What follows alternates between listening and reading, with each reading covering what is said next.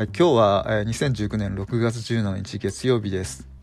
えー、最近ニュースご覧になられてますでしょうか、えー、今日もいろんなニュースが入ってきて、え暗い話とか明るい話とかいろいろあったと思いますけれども、えニュースニュースソースっていろいろあると思うんですよ。まあ一番見られてると思われるのがテレビあとは新聞ラジオ、えそれからえっ、とウェブ上のニュースサイトえー、スマートフォンのニュースアプリみたいなものが、えーと、挙げられると思います、えー、ニュースアプリでメジャーなのっていうとスマートニュースですよね。あとは、まあ、アンテナとかサッピングしてくれるものとかがあると思うんですけれども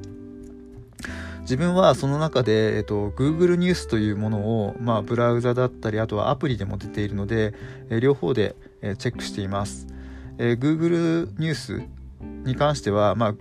Chrome っていうウェブブラウザをあのアプリの中アプリというか、まあ、スマートフォンの中に入れることによって、えー、検索のトップの方に、出てくることもあると思います。まあそれは人によって設定違うので、えー、みんな一律同じかどうかっていうのはわからないんですけれども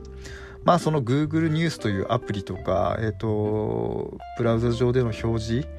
を見ていた時に、まあ、もちろんその Google ニュースもトップニュースっていうあのいわゆる一般的なニュースとあとおすすめ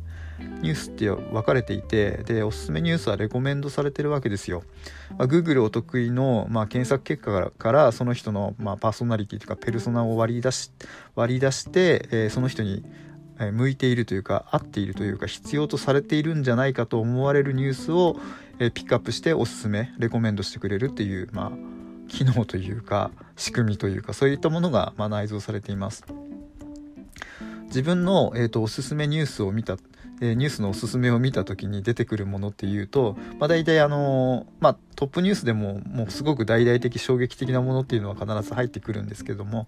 それ以外に、まあ、ローカルニュースだったり、えー、あとはやっぱガジェットが結構多かったりとかですねえそれからあとなんだろうな。えっ、ー、と海外の海外ドラマの、まあ、ゴシップだったりとか映画だったりとかあとはなんだろうえっ、ー、とバイクの車バイクの話だったりとかあと,、えー、と最近多いのはあのカバンカバンの話 カバンの記事が多いですね。カバンとか靴とか。どうしてもあのそこにやっぱ広告宣伝みたいなものが入ってくるのでまああのナイキとかポーター吉田カバンとか結構多いような気がしています。はい。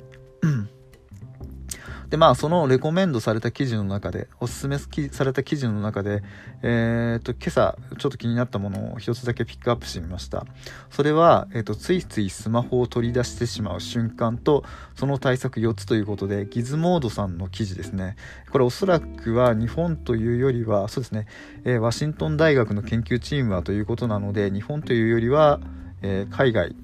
え、ギズモード US って写真になってるので多分そっち系のやつを、えーと、翻訳？そ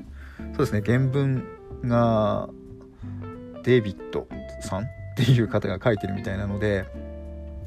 海外の記事のようです。でその、えーと、4つのきっかけを紹介しましょう、えーときっかけ1手持ち無沙汰であること。えー、きっかけに退屈で繰り返しの多い単純作業をしていること。きっかけ3気まずさを紛らわすため、えー、きっかけ4、えー、メッセージや通知の到着を待っていると。この4つに、えーと、分類されるようです。大きくは、まあ、海外というかアメリカでの話だと思うんですけれども。まああの自分の場合どれに当てはまるかなと言ったら、まあ、もちろん手持ちぶぶたさ手持ち無沙汰であることっていうのはまあまず間違いなく、えっ、ー、と、きっかけの一つに入るなと自分の中でも思っています。まあ、あと単純作業を繰り返してるっていうのはちょっと、うん、微妙かなと。まあ確かに単純作業も多い仕事ではあるんですけれども、まあ、そこまでそれをあのそれをやったから、まあ、気晴らしにスマホいじろうっていう気にはならないかななんて思っていますでまああのスマホが最近そのスマホをこう害悪みたいな感じのニュアンスになんか持ってこうとしている風潮があるのかななんて最近ちょっと自分で思ったので一つこう持論を少し話そうかなと思っています。自分の場合はあのスマートフォン、まあ、もちろんゲームとかももう遊びで使ったりもするんですけれどもそれ以上にやっぱり外部記憶装置としての役割がかなり大きいんですね外部脳と言ったらいいんですかね要はあの自分の頭のキャパシティってやっぱり、まあ、人それぞれではあるんですけれどもあの限界があるじゃないですかあのなんだろうなずっと昔のことを覚えてたりとかずもう最近のことを覚えてたりとかいろいろあるんですけどその流れをずっと頭の中に留めておくことがやっぱりなんだろうな難しい時があるんですよ。あのー、忘れてしまいたいことも忘れてしまうこともいろいろあるじゃないですか。で忘れて忘れたくないことっていうのは自分の記憶にも取っておきたいし何かしらの記憶補助みたいな感じで例えばスマートフォンに写真1枚残ってるだけであこの時の状況ってこうだったなっていうふうに思い出されたりするしえっ、ー、とそういうきっかけにあの使えるんじゃないかななんていうふうに思っています。あとはやっぱり仕事でどうしても必要不可欠なものっていう意味合いで言うとどうしてもそのメモを取る時にスマートフォンに、えーと、入力した方が早いっていうことがあったりするんですよ。そうすることによってその今の状況を忘れてもスマートフォンにもすでに入力されているので、えーと、例えばカレンダーを見ただけでその日の行動が思い出されたりとか、えー、今後やる予定が思い出されたりとか、えー、ToDo とかも全部入力しておくことによってその状況そのを入力したことを忘仮に忘れたとしてもアラームをセットしておくことによってその記憶をアラームとともに読み、えー、呼び出すというか自分の脳内というか、まあ、呼び出すことができるっていうふうに考えるとどうしてもその、えー、一概に悪もちろんあのソシャゲでお金を使いまくってみたいな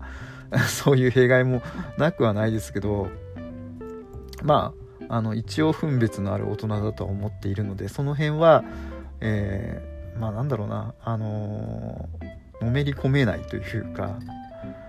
あまり入らないっていうか、ま